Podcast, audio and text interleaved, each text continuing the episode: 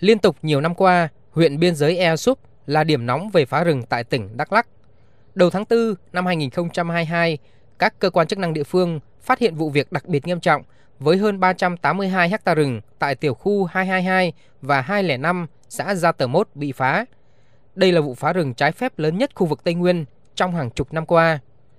Ông Ngô Văn Thắng, Phó Chủ tịch Ủy ban nhân dân huyện Ea Súp cho rằng tình trạng phá rừng ở địa phương diễn biến phức tạp, có nguyên nhân lớn từ việc buông lỏng quản lý, thiếu trách nhiệm của chủ rừng và cả các cơ quan chức năng. Đặc biệt là diện tích rừng giao cho Ủy ban nhân dân các xã và các doanh nghiệp hiện nay đang bị xâm hại nghiêm trọng. Thực tế trên địa bàn, việc ngăn chặn, việc xử lý phá rừng, xử lý đất rừng bị lấn chiếm trái phép gặp rất nhiều khó khăn, còn có biểu hiện buông lỏng công tác quản lý bảo vệ rừng. Nhiều doanh nghiệp không tổ chức được lực lượng chuyên trách để bảo vệ rừng, hoặc nếu có thì lực lượng cũng không đủ mạnh để thực hiện công tác quản lý bảo vệ rừng.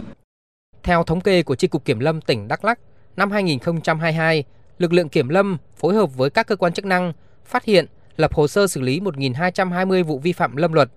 tịch thu 143 mét khối gỗ và 170 phương tiện các loại. Mặc dù so với năm trước đó giảm 85 số vụ vi phạm, nhưng trong năm lại xảy ra nhiều vụ phá rừng quy mô rất lớn. Điển hình là vụ phá 382 ha rừng tại xã Gia Tờ Mốt, huyện Ea Súp, vụ phá gần 75 hecta rừng tại xã Đắc Phơi và vụ phá khoảng 24 hecta rừng tại xã Cờ Rông Nô, huyện Lắc. Đáng lo ngại, các vụ việc có quy mô lớn này đều là phá rừng chiếm đất, khiến rừng bị hủy hoại hoàn toàn, không có khả năng phục hồi. Một số khu vực phá rừng có dấu hiệu có tổ chức, có đầu nậu thu gom gỗ và đất rừng để buôn bán bất hợp pháp, gây ra những bất ổn về an ninh trật tự, an toàn xã hội. Là một trong những điểm nóng xảy ra tình trạng phá rừng, lấn chiếm đất rừng, ông Trần Văn Tùng, hạt trưởng hạt kiểm lâm huyện Cờ Rông Bông cũng cho rằng rừng bị phá tràn lan, liên tục và kéo dài có nguyên nhân từ việc buông lỏng quản lý của chủ rừng.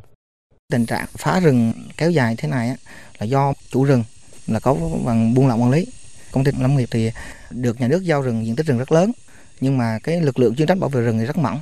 yếu và đâu đó thì có một số nơi cũng buông lỏng về quản lý. Từ đó trên lâm phần của công ty quản lý thì xảy ra liên tục các vụ phá rừng.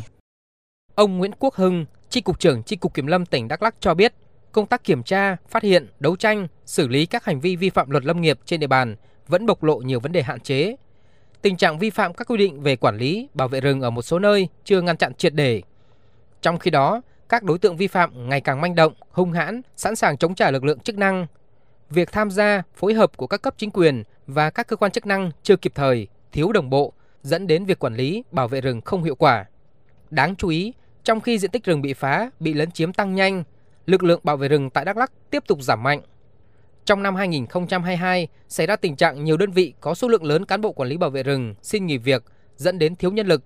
Công tác quản lý bảo vệ rừng càng thêm khó khăn. Nghiêm trọng nhất là tại công ty trách nhiệm hữu hạn một thành viên lâm nghiệp Thuần Mẫn, huyện E Hà Leo. Đến nay, toàn công ty chỉ còn 5 người, trong khi đó có thêm 3 người tiếp tục có đơn xin nghỉ việc. Ông Hưng cho rằng chế độ đãi ngộ, chính sách hỗ trợ cho lực lượng quản lý bảo vệ rừng quá thấp, gần như không có, trong khi trách nhiệm thì nặng nề, dẫn đến tình trạng nghỉ việc tràn lan, khó lòng khắc phục. Cái việc mà thiếu hụt nhân sự vẫn chưa giải quyết được. Trước mắt là chúng tôi phải dùng cái rất là điều động tăng cường những nơi ít nóng hơn thì phải điều động về những điểm nóng để tăng cường Còn điểm chúng tôi bây giờ là động viên anh em cố gắng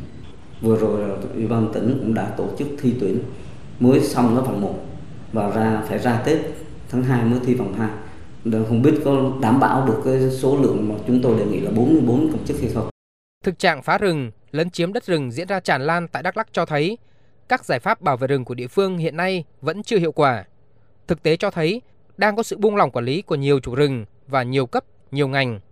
Mới đây nhất, tại kỳ họp thứ 25 của Ủy ban Kiểm tra Trung ương diễn ra từ ngày 10 đến ngày 12 tháng 1 năm 2023 cũng đã chỉ ra sự thiếu trách nhiệm và buông lỏng quản lý về rừng và đất rừng của Ban Cán sự Đảng và cá nhân ông Phạm Ngọc Nghị, Bí thư Ban Cán sự Đảng, Chủ tịch Ủy ban Nhân dân tỉnh Đắk Lắk.